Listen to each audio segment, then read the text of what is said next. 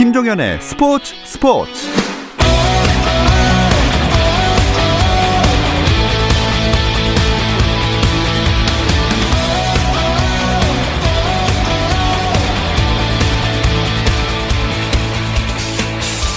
스포츠가 있는 저녁 어떠신가요? 아나운서 김종현입니다. 오늘 하루 스포츠계를 돌아보는 스포츠 타임라인으로 김종현의 스포츠 스포츠 출발합니다.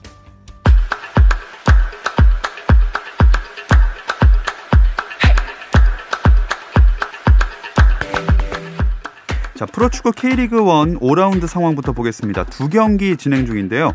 1위 울산과 2위 전북이 각각 제주와 대구를 만났습니다. 먼저 울산 대 제주의 경기. 리그에서 가장 강력한 공격력을 자랑하는 울산과 가장 탄탄한 수비력을 구축한 제주의 대결이라 더 관심을 모으고 있습니다. 이 경기는 이제 후반전을 앞두고 있는데요. 스코어는 0대 0입니다. 또 전북 대 대구의 경기에는 전북이 울산의 다득점에서 밀려 2위에 있는 만큼 대구를 이기고 선두까지 바라보고 있는 경기입니다. 자, 후반 30분인 상황에서 어, 대, 전북이 3골을 넣고 대구가 츠바사가 전반에 한 골을 만회하면서 스코어는 3대 1입니다.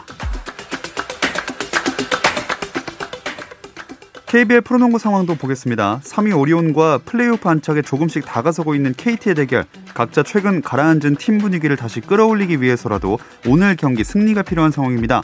팽팽하게 진행되는 4쿼터 77대 74 앞서고 있는 팀 고양 오리온입니다. 프로배구 코트에서는 KGC 인삼공사와 GS칼텍스가 여자부 시즌 마지막 경기에서 만났습니다. 이미 GS칼텍스는 정규리그 우승을 확정한 상태라서 큰 부담 없이 치를 수 있는 오늘 경기인데요. 자, 세트 스코어 2대 1로 KGC 인삼공사가 두 세트를 먼저 가져갔고 4세트가 이제 막 시작했습니다. 스페인 프리메라리가 바르셀로나의 리오넬 메시가 우에스카와의 27라운드 홈 경기에서 멀티골을 작성하며 팀의 4대1 완승에 앞장섰습니다. 이로써 메시는 올 시즌 정규리그 20, 21호 골과 함께 라리가에서 처음으로 13시즌 연속 20득점을 돌파한 선수가 됐습니다. 미국 프로농구 NBA에서는 브루클린 네츠가 뉴욕 닉스에 117대 112로 승리를 하고 5연승을 달렸습니다. 브루클린은 카이리 어빙이 석점슛 4개를 포함해 34득점을 올렸고 제임스 하든도 21득점 15리바운드 15어시스트로 트리플 더블을 기록하면서 팀 승리에 기여했습니다.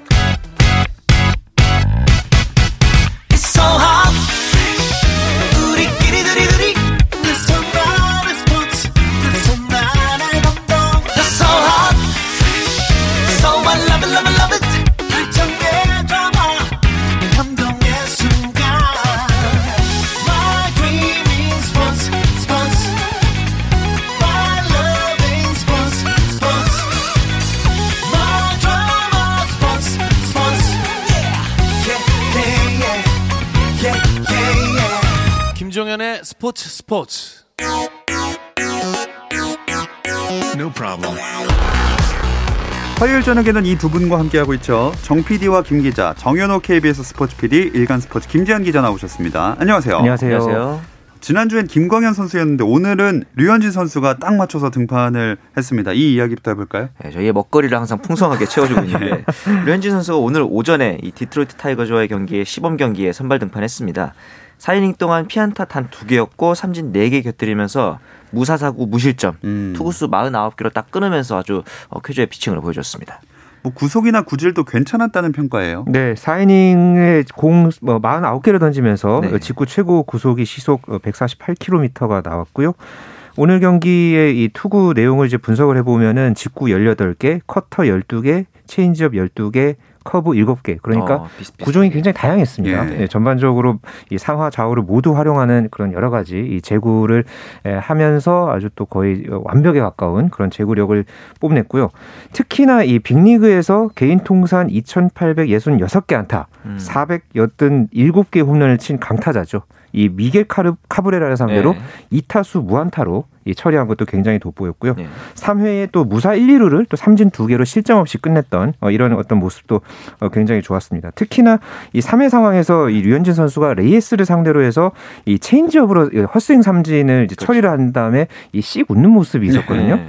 어, 이걸 두고 이 류현진 선수가 사실 잘못 던진 공이었다. 음. 뭐 이렇게 지금 음. 털어놓기도 했었는데요. 이 포수의 사인을 잘못 보고 던졌는데도 음. 어, 이것을 헛스윙을 끌어냈을 정도로 예, 오늘 이 경기에서는 전반적으로 이 구위가 좋았다. 네. 뭐 이렇게 평가해 볼 수 있겠습니다. 진짜 뭐 차근차근 준비를 잘 해나가고 있다 이런 생각이 드네요. 그렇죠. 앞서 말씀하신 것처럼 이렇게 실투를 했을 때도 씩 웃을 정도로 오늘 경기에서 가장 인상적인 게 저는 표정이었거든요. 네. 류현진 하면 떠오르는 상징이 바로 이 포커페이스인데 오늘은 포커페이스 대신에 내내 좀 웃는 모습이 많더라고요. 그렇죠. 그래서 그만큼은 이제 준비가 잘 되고 있구나 이런 생각을 했고 저번 등판 때 피홈런이 있었는데 팀도 류현진 선수도 감독도 별로 걱정하지 않는 걸 보니까 역시 다 이유가 있었구나 그런 생각을 또 하게 됐습니다. 인터뷰에서도 좀 만족감을 나타냈죠. 투구수를 차근차근 늘리고 있고 오늘도 준비한 대로 경기했다.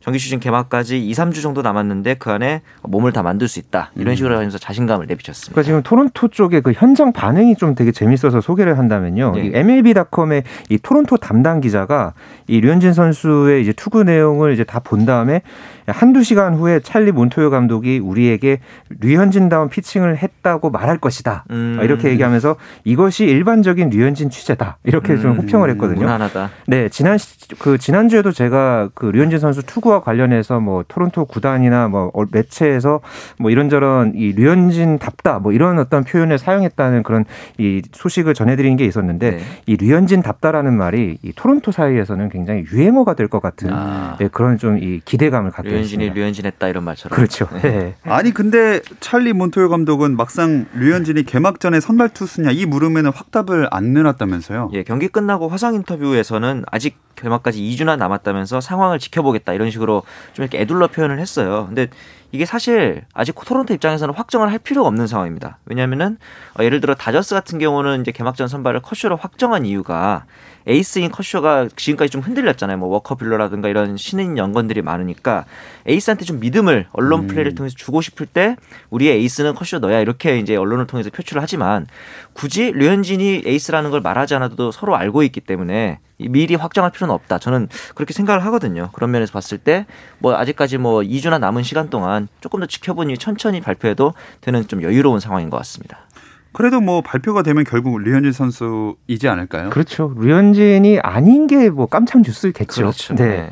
뭐 지금 현재 이 류현진에 능가할 만한 이 대체제도 없고요. 네. 네. 지금 이 몬토요 감독의 이런 그 부분이 네. 좀 연마 가능성이 일단 현재로서는 음. 네, 굉장히 커 보입니다. 뭐 네. 어떻게 보면 또 류현진 선수를 조금 적당한 긴장감을 주면서 음. 어, 나름대로는 이렇게 배려하는 그런 어떤 작전이 아닌가. 그렇죠. 네, 좀 그렇게 좀 예, 만약에 정말로 류현진 선수 개막질 안 나온다. 저는 유일한 가능성은 뭐냐면은 이 상대가 양키스거든요. 류현진이 양키스 조금 약한 모습이 있긴 했고 상대가 게리콜이니까 전략적으로 첫 경기를 몬테어 감독이 포기하고 다음 경기에 류현진을 등판시킨다 뭐 그럴 수는 있을 것 같은데 음. 어, 확률이 그렇게 높아 보이지 않긴 합니다. 네. 자, 2주 뒤에 뵙겠습니다. 네. 기분 좋은 소식이 하나 더 있는데요. 양현종 선수가 두 번째 등판에서는 호투를 했어요. 네, 지난 14일에 미러키와의 경기에 5회 말에 이 카일 코디, 지미 허켓에 이어서 팀의 세 번째 투수로 등판을 해서 네. 어, 상당히 투구 내용이 좋았습니다. 2이닝 동안 삼진 3개, 어, 무실점 예, 경기를 펼쳤고요. 첫 번째 경기에서 그러니까 데뷔전이었죠. 네. 당시에 이 홈런을 맞고 조금 그 힘든 그런 어떤 모습을 보여줬는데 네. 두 번째 등판에서는 한결 더 이 안정감 있는 그런 투구 내용을 펼치면서 이 빅리그 진입 가능성을 한층 키웠습니다.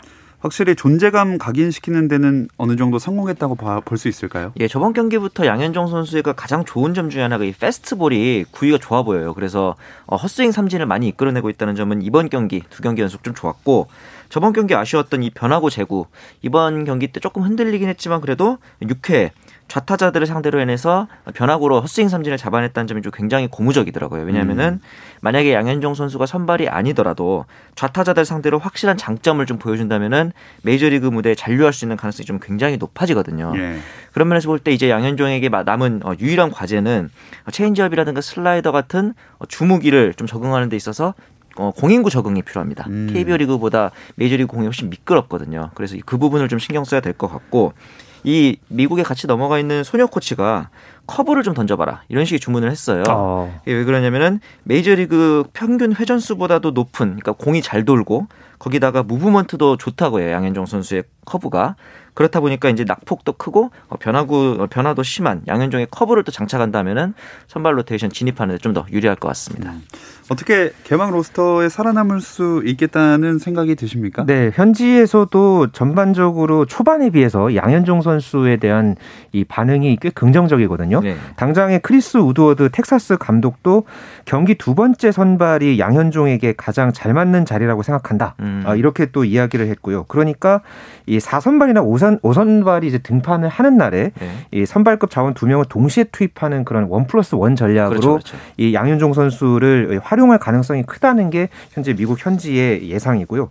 또 MLB.com 이 공식 홈페이지도 이 개막전 로스터 예상을 최근에 또 업데이트를 했는데 네. 여기서도 양현종 선수를 이 불펜 자원으로 분류를 했습니다. 어. 어 조금 불확실한 요소는 있지만 그래도 이 진출 초기에 비해서는 어, 전반적으로 긍정적인 그런 분위기네요. 자, 류현진, 양현종 선수는 어느 정도 긍정적인데 네. 나머지 선수들은 뭐 몸 상태라든지 뭔가 좀 안 풀린다는 생각이 들거든요. 그렇죠. 이 김광현 선수가 시범 경기 초반 좀 성적이 안 좋았는데 이번에는 또 등에 통증까지 오면서 등판 한번 연기를 했죠. 네. 다행히 훈련은 재개를 했다고 합니다. 여기다가 최지만 선수도 무릎에 통증이 좀 있어서 재활을 하고 있고 특히나 이 김하성 선수가 몸살 증세를 나타내면서 다들 이제 그러면서 코로나 증세는 아닐까 이렇게 걱정을 했는데 다행히 그 발열 증세는 없었기 때문에 일단 경기를 나오지 못하고 있는 그 정도 음. 수준입니다. 확실히 김하성 선수에게는 힘겨운 적응 기간인 것 같아요. 네, 지금 시범 경기에서 다섯 경기 연속 안타를 치지 못했고요. 타율이 1할 1푼 1, 2입니다. 지금 타율에 대해서 뭐 좀 여러 가지 이야기들을 하고 있는데 그렇죠. 그래도 아직은 시범 경기이기 때문에 조금 더 봐야 하겠고요. 확실히 아까 정현호 PD도 설명을 했지만은 이 KBO 리그와는 조금 다른 그런 뭐 전반적인 뭐 스트라이크 존이라든가 그렇죠. 좀 그런 어, 현지 환경 뭐 이런 부분들을 좀 적용 적응하는데 좀 애를 먹고 있는 거는 사실인 것 같습니다. 하지만 그래도 아직은 조금 그 구단에서도 조금 더 지켜보겠다 이런 입장이고 네. 꾸준하게 일단 투입이 되고 있거든요. 음. 어, 그런 부분에서 김하성 선수 스스로가 그런 부분들을 이겨내야 하는 게 현재로서는 가장 시급한 과제를 할수 있겠습니다. 현지 언론에서는 김하성 선수가 이 레그킥을 버려야 된다 이런 지적도 있다고 그래요. 그렇죠. 이런 지적들이 왜 나오냐면 결국 아직 페스트볼을 공략하지 못하고 있기 때문이거든요. 네. 그런데 사실 김하성의 패스트볼 상대하는 문제점은 이미 스카우터들도 알고 있었어요. 당시 이제 김하성 선수의 scouting report를 보면은 한국에서 90마일 이상의 패스트볼을 잘 겪지 않아서 메이저리그에서의 피칭에 고생할 수는 있다. 그러나 평균 이상의 타자로 적응할 수 있는 좋은 스윙과 민첩성, 운동 능력을 가졌다. 이런 평가가 있었기 때문에 조금 더 시간을 줘야 될 것 같다라는 점에서는 어, 메이저리그의 시선도 같을 것 같고 leg kick 부분에 있어서는 저는 어, 선배인 강정호 선수를 좀 참고해 보면 괜찮을 것 같아요. 네. 강정호 선수도 굉장히 큰 leg kick을 이제 우리나라에서는 구사를 하다가 메이저리그로 넘어가면서도 계속 구사를 했거든요. 그러나 그렇죠. 투 스트라이크 전까지만 했고 투 스트라이크 이후에는 어, 좀 더 contact을 높이기 위해서 찍고 치는 등의 좀 다양한 시도를 음. 했었거든요. 근데 이제 이런 변화를 갖기 이전에 가장 중요한 거는 주위 의견 때문에 변화를 하진 않았으면 좋겠어요. 아하. 네. 본인이 그래야 한다는 당위성이 생기고 뭐 판단을 확실히 내린 다음에 그 다음에 변화를 시도해야 하지 않을까 생각합니다. 그러니까 확실히 뭐 이제 거의 한 달 가량 됐죠. 지금 미국에 넘어간 지. 그러니까 본인 스스로가 이거를 감당하면서 좀 그런 환경에 적응할 부분은 적응을 하면서 네. 또 변화해야 되는 부분이 있다면 그걸 스스로 터득을 해서 가는 맞아요. 게 예, 필요해 보입니다. 자, 한국 메이저리거들 소식 외에 메이저리그 시범 경기의 이슈들 좀 더 짚어보겠습니다. 예, 이번 시범 경기에서 가장 압도적인 선수는 오타니인 것 같아요. 저번 주에도 저희 소개를 해드렸는데 그 이후로 페이스가 더 좋아졌어요. 어. 이번에 신시내티와의 경기에서 두 개, 두 개의 홈런을 쏘아 올렸거든요. 이렇게 보면서 제가 왜 이렇게 오타니 선수가 페이스를 일찍 끌어올리지라고 생각을 했는데 사실 그 지난 이 시즌 두 번의 시즌 동안 보여준 게 거의 없었거든요. 네. 이도류를 이제 천명했으나 투수에서도 타자에서도 네. 보여준 게 많이 없다 보니까 조금 먼저 선보이기 위해서 이러는 측면이 있고 재밌는 건 이 오타니에게 이번에 홈런을 맞은 로렌첸, 마이클 로렌첸도 투타 겸업하는 이도류 선수입니다. 아. 폼, 그 치는 폼을 보면 거의 타자랑 다를 게 없어요. 그렇죠. 그만큼 네. 스윙이 훌륭하고 2019년에는 이 승리 투수에 홈런도 치고 외야 수비까지 소화하는 네. 이게 이제 1921년 어, 베이브 루스 이후에 98년 만에 대기록이었거든요. 오. 어.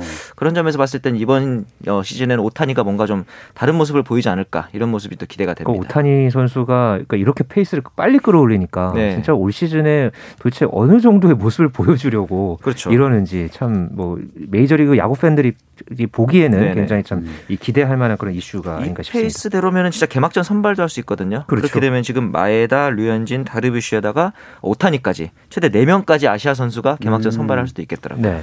뭐 빨리 식지만 않으면 되겠습니다. 그렇습니다. 자, 두 분과 배구 이야기도 나눠볼 텐데요. 잠시 쉬었다 오겠습니다.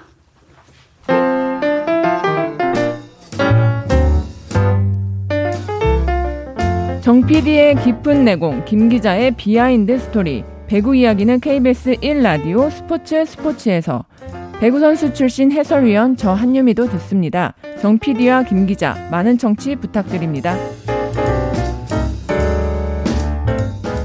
어떤 스포츠 이야기도 나눌 수 있는 시간 정 PD와 김 기자 듣고 계십니다. 정현호 KBS 스포츠 PD, 일간 스포츠 김재한 기자 함께하고 있습니다. 프로배구 소식을 보면 여자분은 오늘이 정규리그 마지막 경기네요. 예, 네. 이제 오늘 GS 칼텍스는 이미 우승을 확정했기 때문에 어, 정규리그 마지막 경기를 치르고 있는데 현재 한 세트씩 나눠 가진 다음에 3세트를 3세트를 이제 인상공사가 가져갔고 예. 4세트 현재도 인상공사가 앞서고 있어요. 오늘 GS는 이제 이미 우승을 확정했기 때문에 어, 주전급 선수들을 다 쉬게 하고 후보급 선수들을 추격했는데 과연 경기 어떻게 될지 좀 궁금해집니다. 어느 정도 조금 힘을 뺀 모습의 GS 칼텍스고요. 네. 네. 여자부 팀 전체 순위 쭉 짚어볼까요? 네, 순위는 지금 최종 확정이 됐죠. 그렇죠. GS 칼텍스가 승점 58점으로 우승을 확정지었고요. 흥국생명이 56점, 그리고 IBK 기업은행이 42점, 또 도로공사가 41점, KGC 인삼공사가 36점, 그리고 최하위에는 현대건설이 승점 40, 34점을 기록했습니다. 역시 두 분이 빠르게 그 대세에 굴복을 한 것이 네. 적중하지 않았나 이런 네. 생각이 드네요. 근데 저는 이번 시즌을 계기로 인해서 역시 스포츠 앞에서는 정말 겸손해야겠다 이런 생각을 하게 됐어요. 음. 음. 왜냐하면 저희가 개막전에 이렇게 싱거운 시즌이 있을까 이 정도까지 생각을 했거든요. 네, 그렇죠. 정말 너무 싱거운 시즌이라 오히려 흥행에 악영향이 아닐까 이런 걱정을 했었는데 역시 스포츠는 알 수 없구나 이런 음. 생각도 들었고 반대로 얘기하면 지금은 GS 칼텍스가 우승할 것처럼 보이지만 단기전은 또 모른다. 왜냐하면은 이제 이번 시즌 코보컵 때 그렇게 잘 나가던 흥국생명이 GS 칼텍스에게 셧아웃을 당할 줄 그렇죠. 누가 알았겠습니까? 네. 그러니까 이번 정규리그 이제 봄배구도 흥국생명 IBK 역시 어, 가능성이 있다. 이, 이 부분을 좀 지목해서 보시면 재밌을 그러니까 것 같아요. 이렇게 가면은 3위 IBK 기업은행도 충분히 가능성이 저는 있다고 보거든요. 음, 아, 그렇죠. 예, 단기전이고 뭐 3전 2승제, 5전 3승제 여기서는 어떻게 이 겨, 어, 전개가 될지 아무도 맞아요. 모르기 때문에 어, IBK 기업은행 저는 한번 네, 미리 네, 선점을 한번 네, 해보려고 합니다. 네. 이런 게 그냥 뭐 흥미를 돋우기 위해서 하는 말이 아닌 게 네네. 어제 그 여자 농구 챔피언 결정전에서도 이런 반전이 일어나지 않았습니까? 그렇죠. 이 정규리그에서 삼성생명이 4위였거든요. 그렇죠. 5할도 안 되는 승률이었는데 이제 우리은행과 KB스타즈 두, 두 우승 후보를 연달아 격파하면서 우승을 하더라고요. 좀 보면서 참 이번 시리즈 특히 그 눈물 흘리는 선수들이 많아가지고 와. 저도 보면서 굉장히 감동을 많이 받았습니다. 네. 진짜 투혼이 엄청났던 것 같아요. 네, 선수들이 전반적으로 많은 그 크고 작은 부상에 시달렸죠. 그렇죠. 그럼에도 참 마지막까지 투혼을 발휘했고요. 그러다 보니까 경기 끝나고 나서 선수들끼리 어떤 그런 감동의 어떤 음. 소감, 멘트들도 굉장히 인상적이었고요. 네. 연장 접전이 그러니까 두 번 있었잖아요. 좀 그런 상황에서도 물론 삼성생명도 잘했지만 또 3차전과 4차전을 또 따라 붙었던 KB스타즈도 저는 참 그렇죠. 대단하다는 생각이 들었고요. 네. 참이 여자 프로농구도 어 이제 우리은행이 한동안 계속해서 이제 우승을 하다가 또 이렇게 이 어떻게 보면 언더독의 반란 맞죠. 뭐 이런 또 표현도 있지만은 이 양 팀 다 저는 이 감동의 드라마를 잘 썼고 음. 참이 두 팀 다 참 감사하다 아, 이런 그렇죠. 좀 이야기를 꼭 드리고 싶네요. 네. 자, 여자 농구 챔피언 결정전 뒷이야기는 현장에서 해설을 했던 손대범 기자가 내일 또 나오십니다. 더 네. 많은 이야기 그때 나눠보도록 하겠고요. 여자 배구는 이제 흥국생명이 반전을 꾀해야 되는 상황이죠. 그렇죠. 20일 날부터 이제 플레이오프가 시작이 됩니다. 흥국생명과 IBK 기업은행 경기부터 이제 시작을 하고 어, 이 경기 이제 저희 KBS가 중계를 하게 되거든요. 어. 앞서 이제 그 중간에 나오셨던 우리 노는 언니 한유미 위원이 또 중계를 하거든요. 네. 기대해 주시면 좋을 것 같고 또 한 가지 특이한 점이 이제 관중 입장이 허용됩니다. 그렇죠. 네. 팬들 입장에서는 그동안 보고 싶었던 이 김연경 선수의 실제 모습을 경기장에서 볼 수 있기 때문에 이 부분도 좀 기대가 되고 관중 입장하면은 선수들이 아무래도 조금씩 경기력에 영향을 받잖아요. 그렇죠. 이 부분도 이번 봄 배구의 변수가 될 것 같습니다. 그러니까 경기 내적으로 보면은 흥국생명과 IBK 기업은행의 올 시즌 전적을 보면요. 그렇죠, 그렇죠. 4승 2패로 흥국생명이 앞서 있습니다. 네. 하지만은 막판 두 경기에서는 IBK 기업은행이 모두 셧아웃을 시켰었거든요. 음, 맞아요. 그러니까 현재 라자레바가 건재하고요. 또 거기에다가 뭐 조송화, 김주향, 육서영 이런 주전들의 체력을 막판에 관리를 했잖아요. 네. 반면에 흥국생명 은 막판까지도 많은 체력을 쏟아 부었고 음. 특히나 이 브루나 선수가 계속 이 기복을 드러내고 있는 점 네. 그런 부분들이 좀이 막판에 또 어떻게 보면은 또 이 순위 관리 순위 싸움에서도 그 밀리는 음. 그런 어떤 요소가 됐고 그랬기 때문에 어, 막판에 힘을 다했고 또 조직력까지 이 들쭉날쭉한 흥국생명으로서는 IBK 기업은행을 상대로도 좀 쉽지 않은 그런 음. 경기가 될 가능성이 커 보입니다.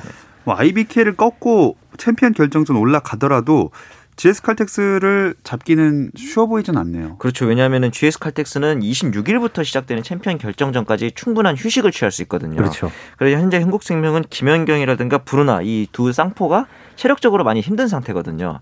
그 부분을 이제 회복하기 위해서는 IBK와의 플레이오프를 좀 가능한 한 압승을 해야 그나마 좀 GS 칼텍스와 비등비등하게 경기를 할 수 있을 것 같은데 이 분위기를 어떻게 좀 잘 정비하고 나서 챔피언 결정전을 가느냐 이 부분이 좀 중요할 것 같습니다. 음. 자, 정규리그를 이렇게 끝내게 된 여자부 뭐 감독들의 사퇴 또는 경질 이야기가 나오겠네요. 네, 오늘 현대건설 쪽에서 또 이야기가 있었죠. 예. 2020 21 시즌을 끝으로 이 계약이 만료되는 이도희 감독과 어 이제 4년간의 동행을 마쳤다. 네. 이런 이 발표가 있었고요.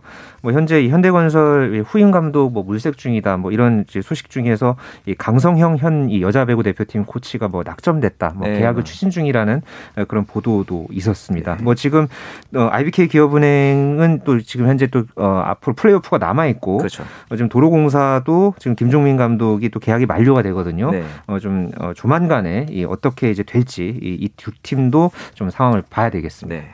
남자부도 이 이상열 감독이 사퇴를 하면서 변수가 좀 생겼습니다. 그렇죠. 어떻게 보면 KB도 본 빼고를 지금 이제 기다리고 있는데 이상열 감독이 사퇴하면서 이경수 코치가 어, 아직까지 감독 대행을 이제 맡게 되면서 감독 경험이 없잖아요. 이경수 그렇죠. 감독 대행이 이 부분이 좀 변수가 될 것 같고 이 와중에 KB는 또 최근 3연패예요. 분명히 좀 분위기 전환이 필요할 것 같습니다. 왜냐하면은 이 박진우 선수도 또 최근에 코로나 확진을 받으면서 선수단 전체가 2주간 자가 격리에 들어갔더라고요. 근데 격리를 하면서 뭐 개인적으로 운동을 한다 그래도 당연히 이제 그 훈련을 하기에는 단체적으로 손발을 맞추기는 쉽지 않은 상황이었으니까 네. 지금 4경기 남았거든요. 남은 경기 어떻게 될지 좀 걱정도 되고 기대도 됩니다. 자, 이쯤에서 남자부 현재 순위도 짚어보겠습니다. 네, 현재 대한항공이 승점 61점을 기록하면서 선두에 있고요. 우리카드가 55점으로 2위에 있고 네네.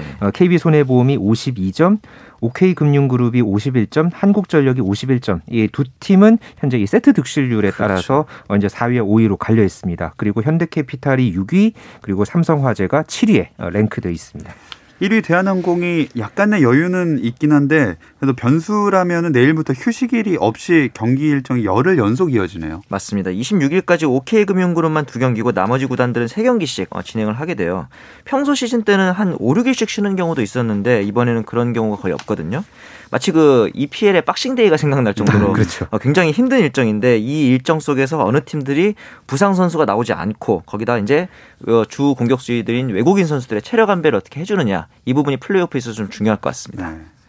어, 뭐, 그 밑에 이제 2위 우리카드 55점이고, 네. 한 5위 한국전력이 51점인데, 그 사이는 계속 순위가 바뀔 수가 있겠어요. 앞으로 열릴 모든 경기들이 아마 매 경기마다가 결승전 같을 거고요. 그렇죠. 그거에 따라서, 결과에 따라서, 어, 순위가 계속해서 뒤집힐 가능성이 현재 커 보입니다. 네. 결국은 각 팀들이 갖고 있는 그런 어떤 변수들, 리스크들, 이런 부분들을 어떻게 해결하고 가느냐, 이게 어, 굉장히 관건이 될 테고요. 네. 어, 현재로 서는 어, 우리 카드가 조금 상대적으로 유리해 보이지만은 또 어, 어쨌든 이 본배구를 향한 또 어떤 각 팀들의 어떤 이 마지막에 나오는 그런 힘, 네네. 그런 음. 열정 이런 부분들이 과연 어느 팀이 더 이제 강하게 나오느냐 그렇죠. 이거에 따라서 어, 또 순위가 많이 바뀔 것 같고 네. 그런 과정에서 또 현대캐피탈이라든가 삼성화재가 또 이 고춧가루 부대 역할을 예. 어느 팀한테 어느 팀을 음. 상대로 할지 이것도 참 관심사입니다. 당장 어, 제도 OK금융그룹이 고춧가루를 맞았거든요. 그렇죠. 현대캐피탈에게. 네. 거기다가 네.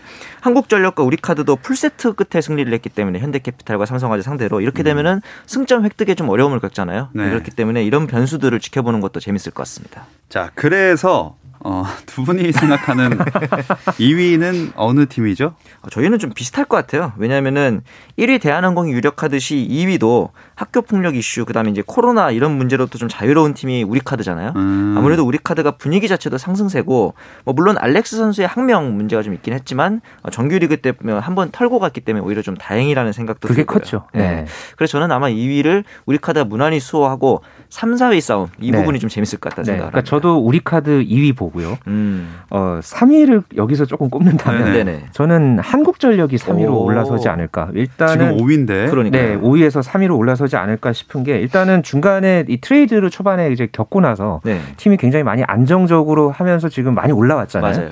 그리고 이 베테랑들도 굉장히 또 잘 호흡을 잘 맞추고 있고 네. 아무래도 이 OK금융그룹하고 KB손해보험 두 팀다 어, 이제 코로나19 관련한 그렇죠. 그런 중간 이슈가 있었기 때문에 아무래도 그런 이제 팀 조직력이라든가 최근 흐름 이런 부분들을 봤을 때는 음. 어, 3위에 한국전력이 올라설 것 같다. 어. 네, 예측을 그렇게 해봅니다. 이렇게 되면 정현우 PD도 3위 예측해야 되지 않습니까? 저는 그래도 아직 한국전력이 시즌 초반에 워낙 그 안 좋았던 분위기를 수습하기는 어렵지 않을까 싶어서 음. 어, OK금융그룹 또는 KB가 3, 4위를 가져가지 않을까 생각을 하거든요.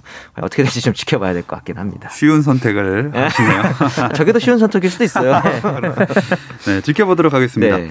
메이저리그 얘기도 했고 배구 이야기까지 나눠봤는데 또 화제가 됐던 스포츠 이슈들 있을까요? 네, 어떻게든 지금 올림픽이 열릴 분위기 같습니다. 아. 이 국제올림픽위원회 IOC와 도쿄올림픽 조직위원회 또 일본 정부가 계속해서 지금 올림픽을 예정대로 치르기 위한 그런 네. 어떤 절차를 밟을 그런 어, 지금 음. 수순을 어, 지금 받고, 네. 받고 있는데요. 이 토마스 바우 위원장이 지난주에 IOC 위원장에 재선했거든요. 네. 그러면서 도쿄만한 개최지가 없다면서 올림픽 개최 방법만 정하면 될 뿐이다 이런 발언을 어, 하기도 했고요. 네. 또이 성화 봉송도 예정대로 오는 25일부터 시작될 것이다. 이런 어. 또 지금 보도가 있습니다. 또 그런 가운데서 이 도쿄올림픽 각 종목 예선도 서서히 지금 기지개를 켜고 있는 그런 분위기거든요. 네네. 그런 가운데서 한국 남자 핸드볼 대표팀이 이 최종 예선에 도전을 했는데 아쉽게 이 브라질과 또 노르웨이에 어, 연패를 하면서 이 최종 예선 3위로 이 도쿄행에 좌절되는 좀 아쉬움을 맛봤습니다. 이 남자 핸드볼 같은 경우는 이제 기존의 에이스인 김동명 선수도 있고 정희경 선수도 있긴 했지만 어느덧 나이가 벌써 35, 36 이렇거든요. 이제 앞으로 도쿄올림픽에 나가게 된다면은 이제 다음 다음 올림픽이 되겠죠. 네. 이제 남자 핸드볼에서도 스타 선수들이 나와줘서 예전에 뭐 윤경신 위원이라든가 이런 부분들처럼 스타 선수들이 나와야 여자 핸드볼의 그 영광을 남자 핸드볼에서 같이 재현할 수 있지 않을까. 음. 새로운 신예 발굴이 좀 시급해 보입니다. 갑자기 그 도쿄올림픽 하니까 궁금해졌습니다. 네. 정현호 스포츠 PD가 이제 KBS 스포츠국에서 일하시니까 맞습니다. 올림픽 하면 저희 일본 갑니까? 아 저는 이제 그 국제 신호라 그래서 전 세계인들이 보는 예. 어 이제 양궁 중계 방송을 제작을 하거든요. 그 부분에 있어서는 좀 기대가 되는데 작년에도 3월 말에 결정이 났기 때문에 이번에도 아마 저희가 다음 주 혹은 다다음 주쯤에는 음. 이 올림픽에 관한 확정된 뉴스를 전해드릴 수 있지 않을까 기대를 어. 하게 됩니다. 네, 기대를 해보겠습니다. 네. 자정 PD와 김 기자 여기서 마무리하겠습니다. 정현호 KBS 스포츠 PD 일간 스포츠 김지한 기자 고맙습니다. 감사합니다. 감사합니다. 내일도 별일 없으면 꼭 좀 들어주세요. 김정현의 스포츠 스포츠.